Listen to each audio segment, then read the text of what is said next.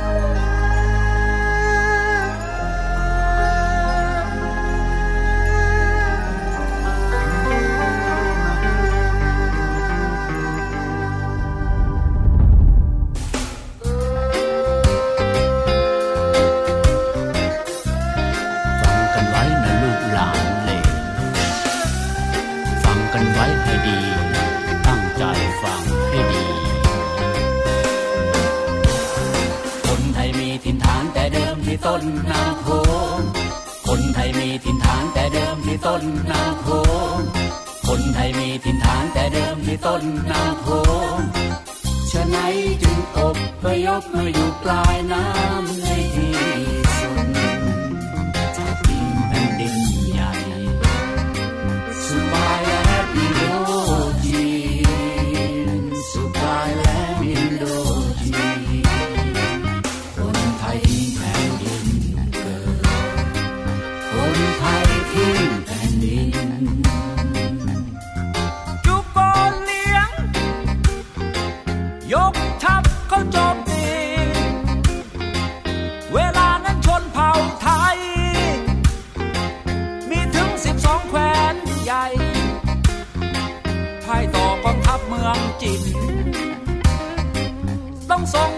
ทรงบรรณาการเป็นรายปีไทยทิ้งแผ่นดิน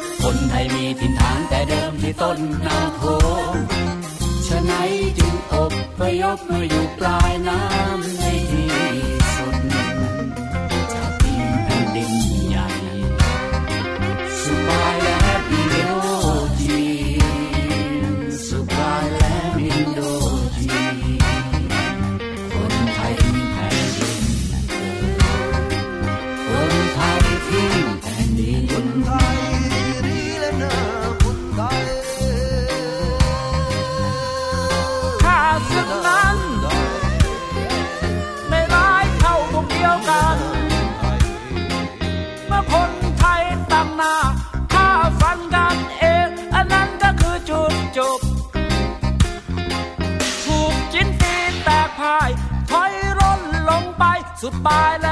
มของแผ่นดินไทยทิ้งแผ่นดิน คนไทยทิ้งแผ่นดินไทยทิ้งแผ่นดิน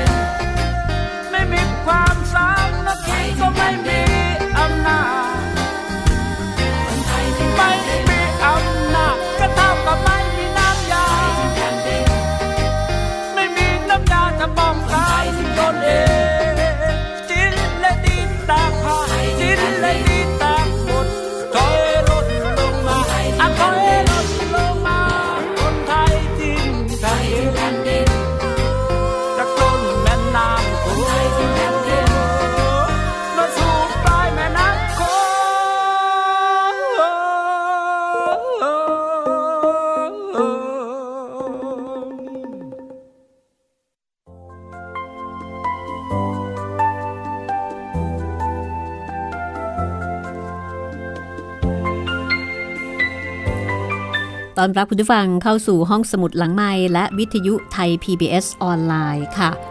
ที่นี่ www.thaipbsradio.com วิทยุไทย PBS ออนไลน์วิทยุข่าวสารสาระเพื่อสาธารณะและสังคมนะคะ ดิฉันรัศมีมณีนินดูแลห้องสมุดหลังไม้แห่งนี้มีเรื่องจากหนังสือดีๆ ถ่ายทอดให้คุณได้ฟัง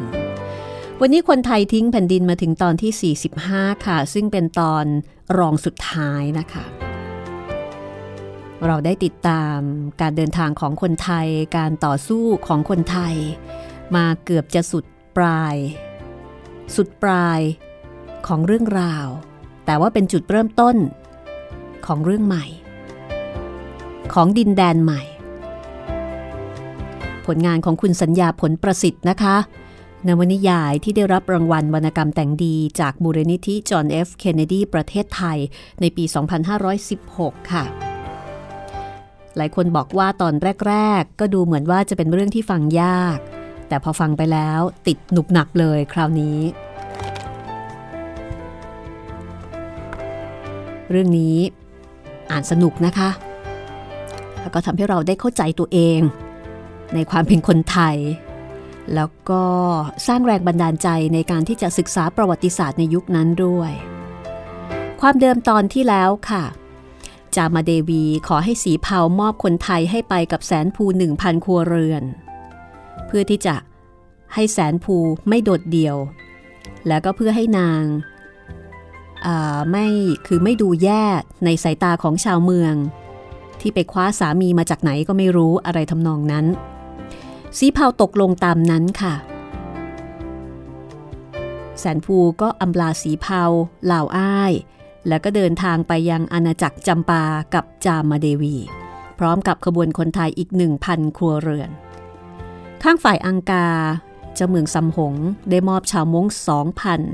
ให้เดินทางไปกับขบวนอพยพของคนไทย โดยมีนางสมเพราเป็นผู้นำไป โดยให้เหตุผลว่าเมืองซำหงมีพื้นที่ทำมาหากินจำกัด ขบวนคนไทยต่อแพล่องไปตามลำน้ำโขง แล้วก็เจอการโจมตีของชาวขาที่ดุร้าย ซึ่งมีคำอ้ายร่วมอยู่ในนั้นด้วย สีเผาถูกหอกของคำอ้ายได้รับบาดเจ็บที่ไหล่ แต่ก็สามารถพาคนไทยเดินทางไปจนถึงที่ราบซึ่งงดงาม และก็เหมาะแก่การตั้งเมืองใหม่ เรื่องราวจะเป็นอย่างไรต่อไปนะคะ ตอนนี้ สีเผาก็นึกถึง เพื่อนที่เคยร่วมทุกข์ร่วมสุขกันมา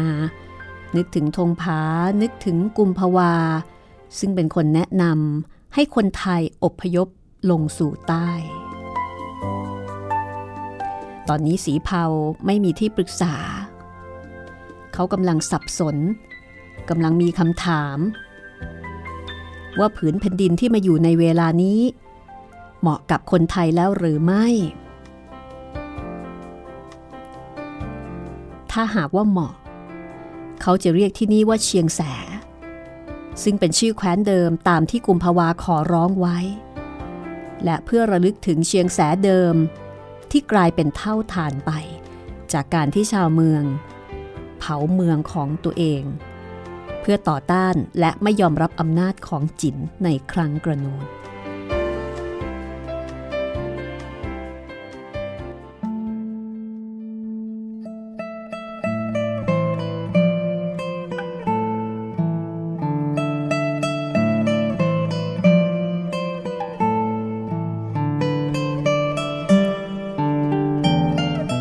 สีเผายังคงนั่งอยู่ที่เดิม โดยหาคำตอบให้แก่คำถามของตัวเองไม่ได้ นางสร้อยสนภรรยาออกมาจากกระโจม ถือผ้าห่มผืนใหญ่ออกมาด้วย นางเอาผ้าห่มคลุมไหล่ของสีเผาแล้วก็นั่งลงข้างๆเขาบาดแผลที่ไหล่ของสูเป็นอย่างไรบ้าง สูเจ็บมากขึ้นหรือไม่ เมื่อลมพัดเย็นจัดเช่นนี้สร้อยสนเอ่ย เวลานี้ข้าไม่คิดถึงบาดเจ็บที่ไหล่ของข้าหรอก แต่ข้ากำลังอึดอัดอยู่ในใจ สูมีเรื่องหนักใจที่จะต้องคิดหรือข้าไม่รู้ว่าเราควรจะเดินทางต่อไป หรือควรจะตั้งหลักแหล่งที่นี่ หากเราตัดสินใจผิด ผลเสียอาจจะเกิดแก่เราที่อพยพมา และแก่ลูกหลานข้างหน้าของเราได้มากข้าเองก็ไม่รู้ แต่ว่าอาจจะมีคนอื่นที่รู้ แล้วคนคนนั้นเป็นใครกันเล่า บางทีนักบวชเก่าอาจจะรู้ก็เป็นได้ สูหมายถึงจันดาหรือ ถูกแล้ว นักบวชจำพวกนี้ พอใจในการสัญจรจากดินแดนหนึ่งไปยังดินแดนหนึ่ง บางครั้ง เขาจะรอนแรมไปเป็นเวลาหลายเดือน และเมื่อเขาได้พบกัน เขาก็จะบอกแก่กันถึงดินแดนที่เขาได้ไปพบมา นักบวชพเนจรเหล่านี้อยู่ได้ในทุกๆอากาศ ไม่มีสัตว์ร้ายใด ๆทำร้ายคนพวกนี้ จันดาเคยสัญจรจากแห่งหนึ่งไปยังแห่งหนึ่ง และจากดินแดนหนึ่งไปยังดินแดนหนึ่ง เขาอาจจะช่วยสู่ได้ในความอับจนครั้งนี้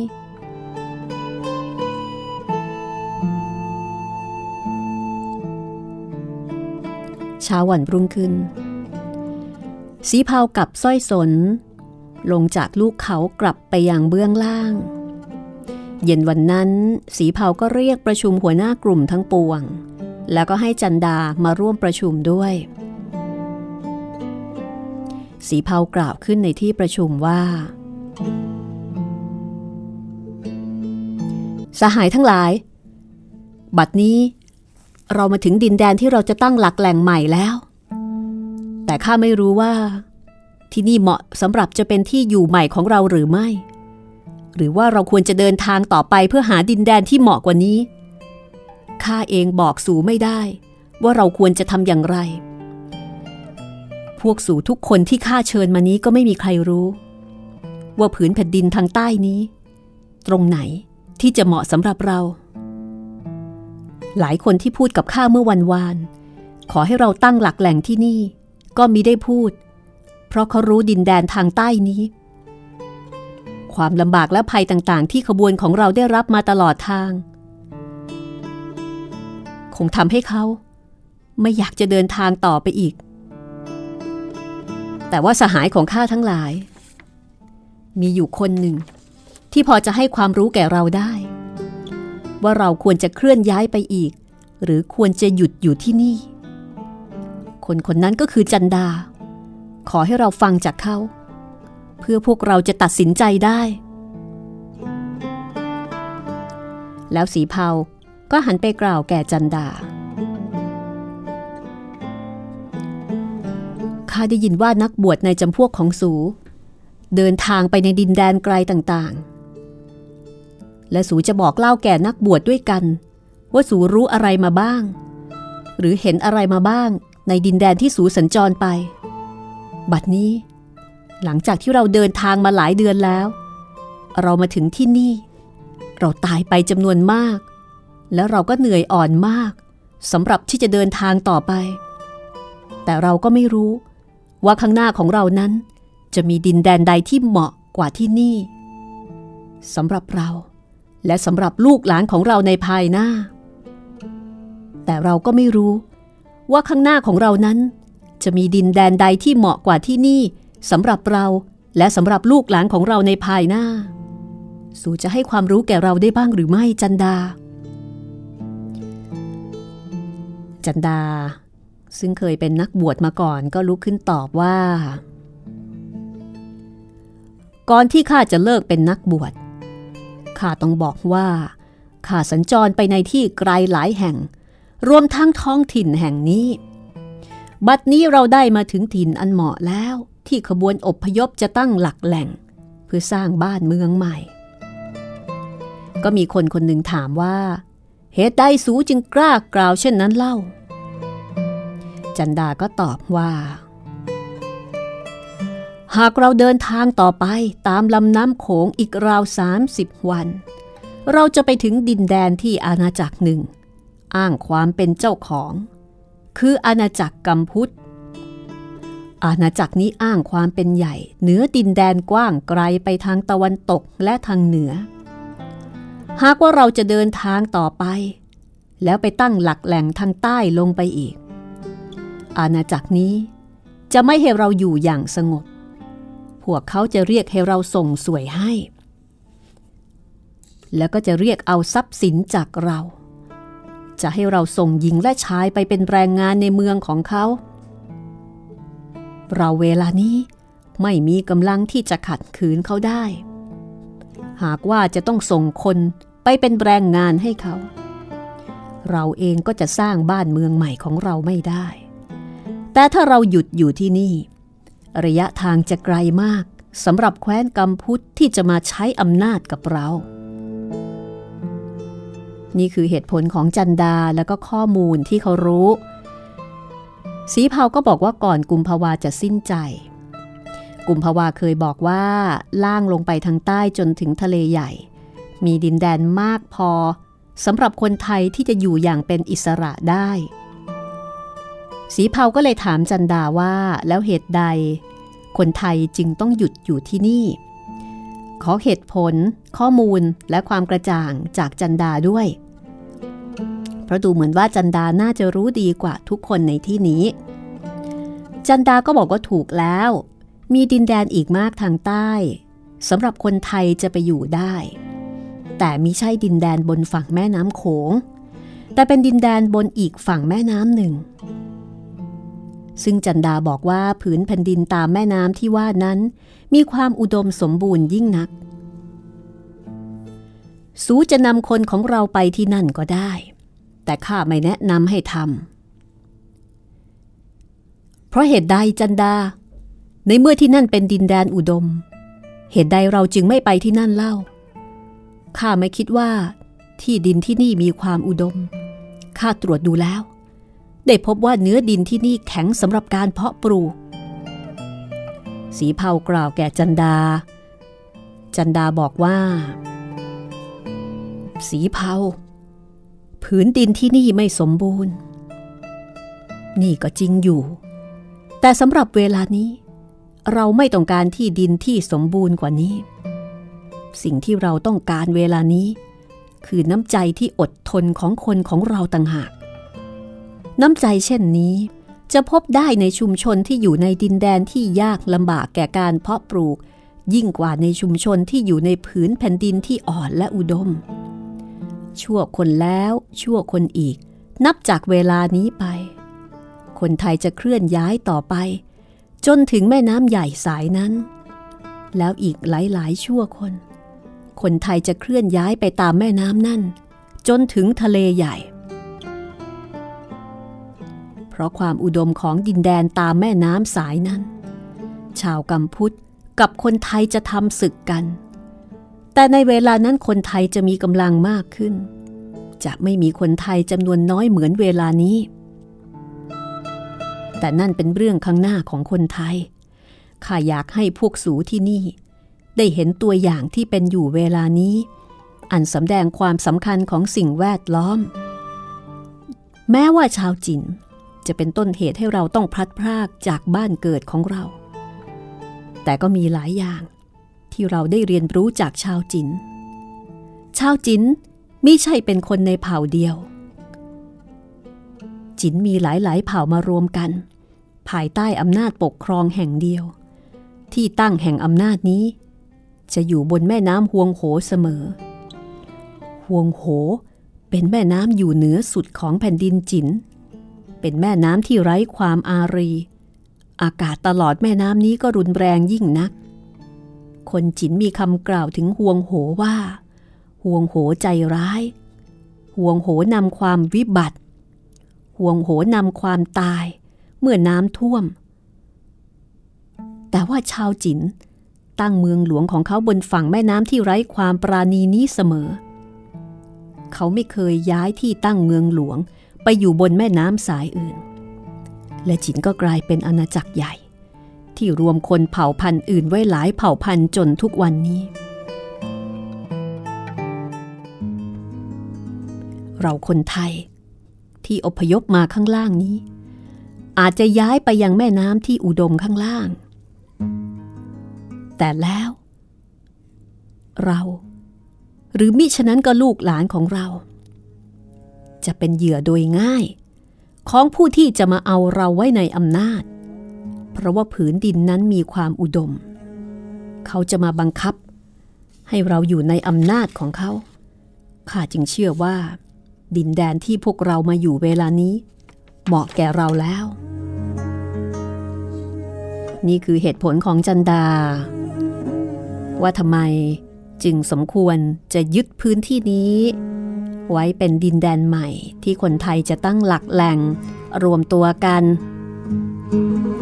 ก่อนที่จะขยับขยายต่อไปในอนาคต ดินแดนซึ่งมีคุณค่าบางอย่างไม่เพียงแค่ความอุดมสมบูรณ์เท่านั้น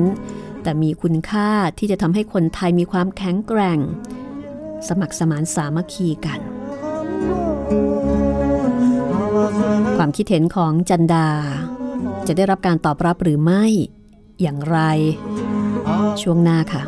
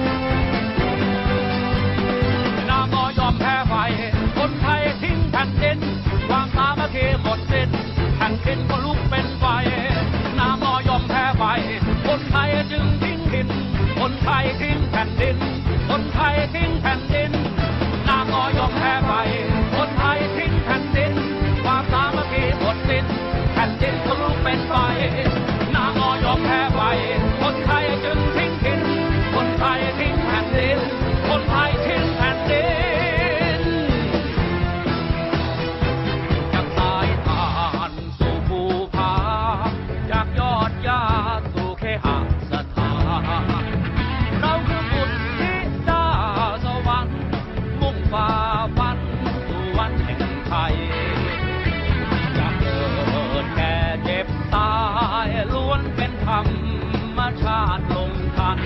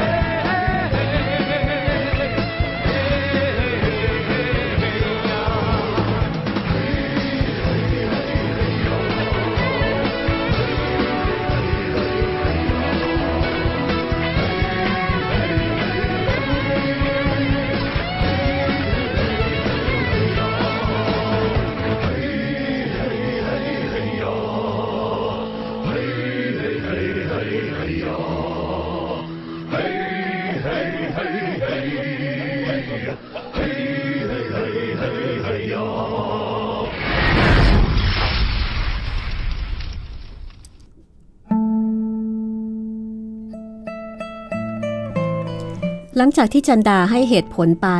คำงายซึ่งเป็นหัวหน้ากลุ่มสี่ก็ลุกขึ้นกล่าวว่า ที่จันดากล่าวนั้นก็น่าฟังอยู่ แต่ในที่ประชุมนี้คงจะมีอีกหลายคนที่เห็นว่า คณะอพยพของเราควรจะเดินทางต่อไป เพราะว่าจันดาบอกเราแล้วว่า จากที่นี่ทางใต้ตามริมแม่น้ำโขงอีกราว 30 วัน เราจะไปกระทบกับอำนาจของอาณาจักรกัมพุทธเมื่อเป็นดังนั้น หากเราตั้งหลักแหล่งอยู่ที่นี่ อาณาจักรกัมพุทธอาจจะส่งกำลังขึ้นมาเมื่อใดก็ได้ เรายังไม่มีกำลังจะต่อต้านอำนาจอันยิ่งใหญ่ของกัมพุทธข้าเองเห็นว่า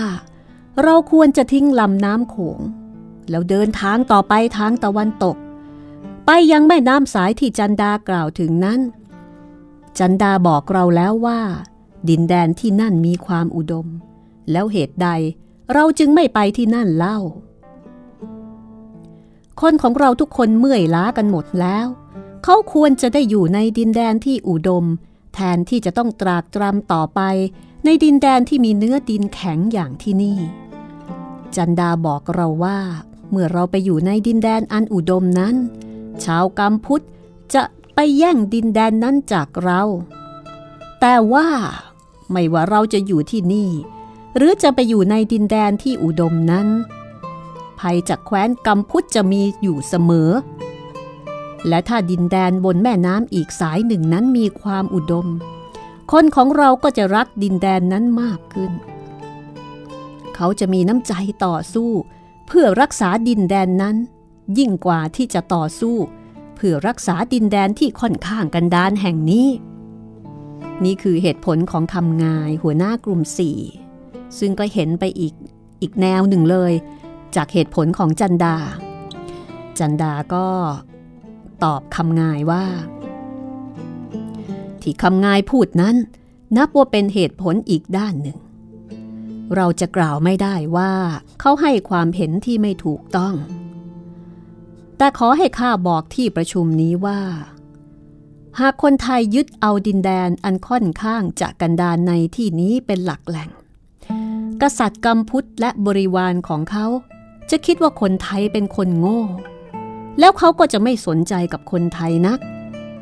อีกทั้งที่ดินกันดานในแถบนี้เขาก็คงไม่อยากจะมาแย่งไปจากเรา เหตุผลของจันดาทำให้ที่ประชุมเงียบไปครู่ใหญ่ สมปอยซึ่งเป็นหัวหน้าอีกกลุ่มหนึ่งก็ลุกขึ้นกล่าวว่า เมื่อครั้งที่เราทำศึกกับลิบุญ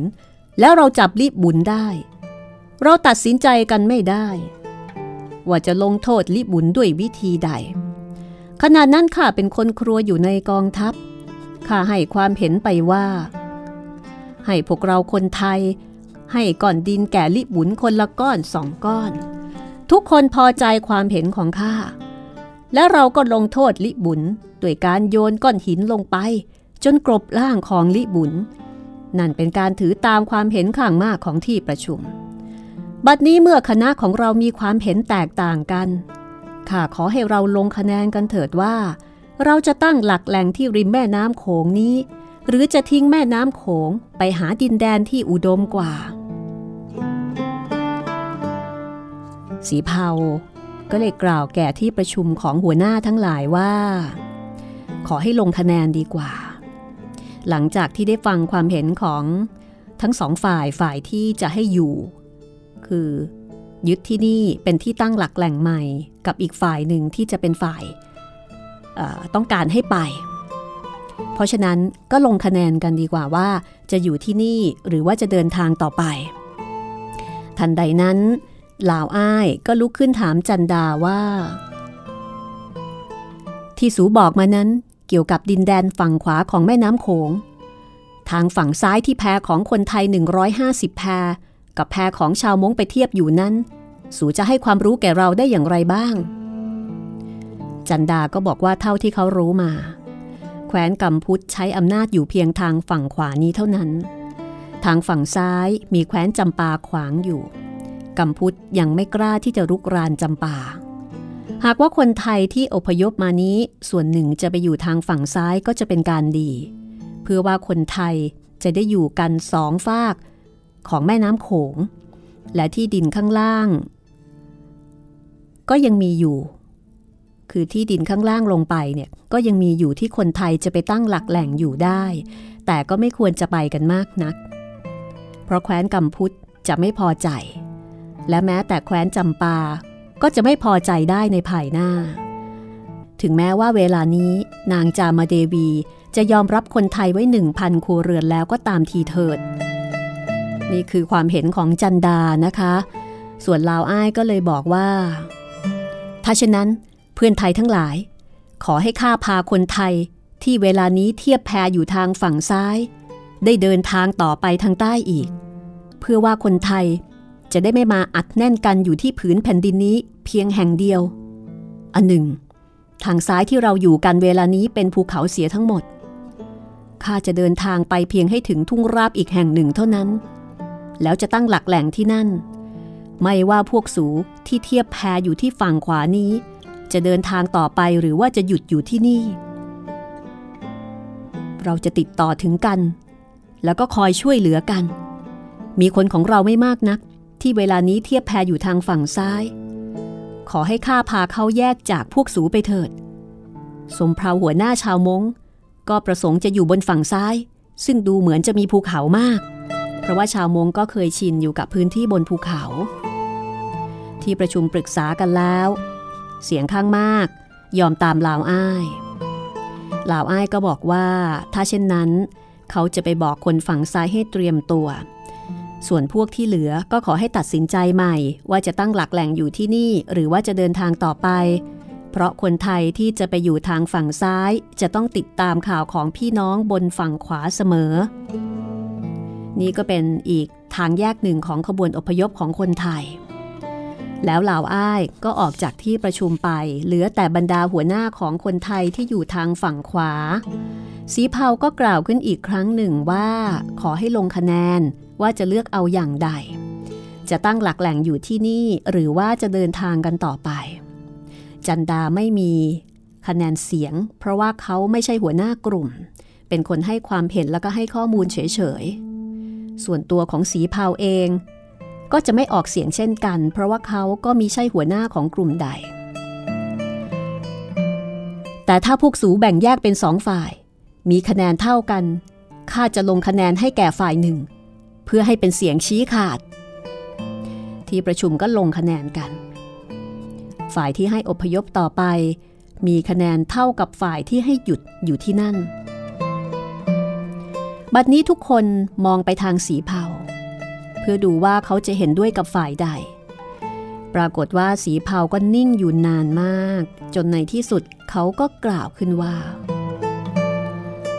เพื่อนไทยทั้งหลาย การจะอยู่ที่นี่หรือว่าจะเคลื่อนย้ายต่อไปของขบวนของเรานั้นเป็นเรื่องใหญ่โดยแท้ เป็นเรื่องเกี่ยวกับชีวิตข้างหน้าของเผ่าไทยที่ย้ายมาอยู่ทางใต้นี้ ข้าไม่อาจจะตัดสินใจให้แก่ฝ่ายใดฝ่ายหนึ่งได้โดยทันที ขอให้รอถึงพรุ่งนี้เถิด ข้าจะแจ้งว่า ข้าจะถือเอาฝ่ายใด ยังไม่ยอมให้ความเห็นนะคะ จากนั้นหัวหน้าของทุกกลุ่มก็แยกย้ายไปยังกลุ่มของตน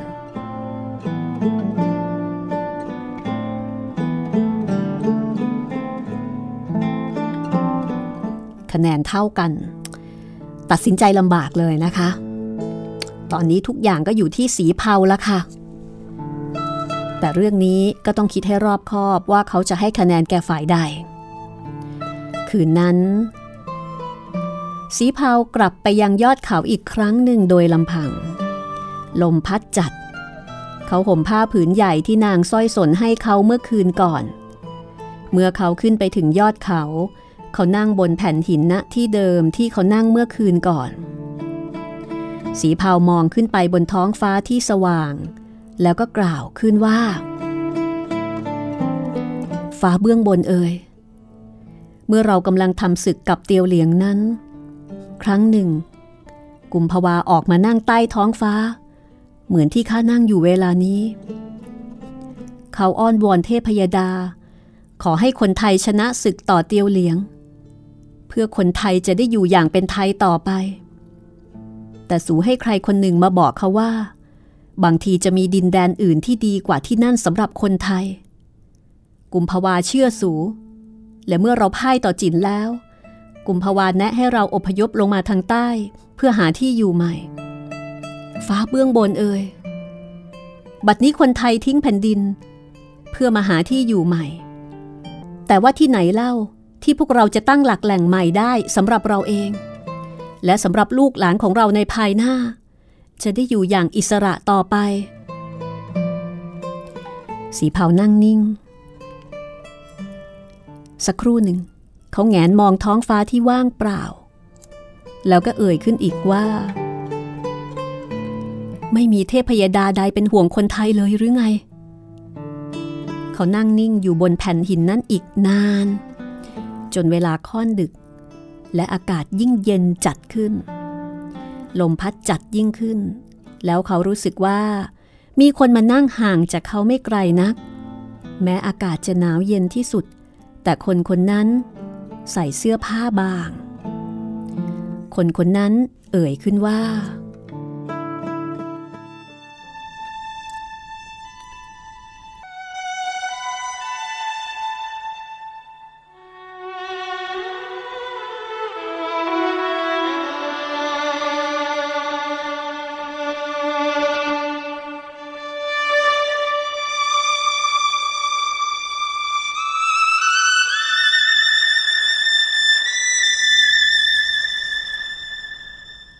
สูลำบากใจนักหรือ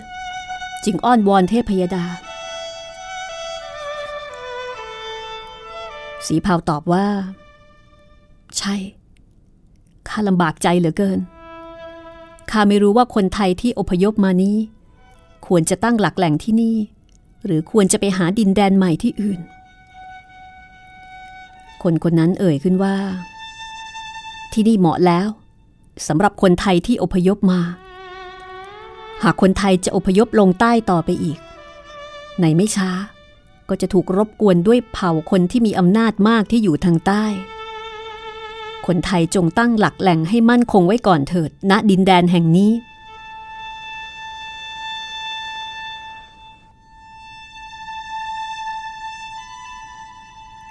เสียงนี้เป็นใคร และเสียงนี้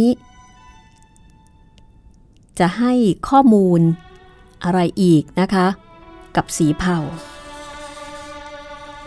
ในการที่จะแนะนำแล้วก็ยืนยัน ว่าขอให้คนไทยตั้งหลักแหล่งอยู่ที่นี่ เวลาหมดซะแล้วค่ะ เรามาติดตามการสนทนาของสีเผาแล้วก็ของคนคนนี้ ซึ่งดูเหมือนว่าจะเป็นคนที่มาช่วยสีเผาตัดสินใจ ในช่วงเวลาที่ยากลำบากอีกครั้งของสีเผา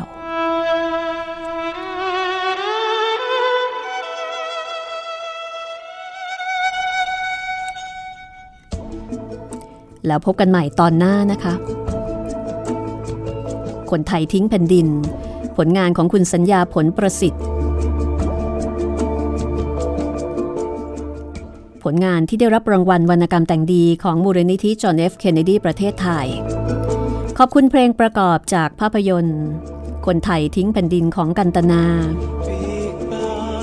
ขอบคุณอัลบั้ม Silk and Bamboo ของคุณฮักกี้ไอเคิลมานนะคะ ขอบคุณคุณฟังที่ติดตามค่ะ ที่นี่วิทยุไทย PBS ออนไลน์ พบกันใหม่ตอนหน้า ตอนอวสานตอนจบกับเรื่องราว คนไทยทิ้งแผ่นดิน สวัสดีค่ะ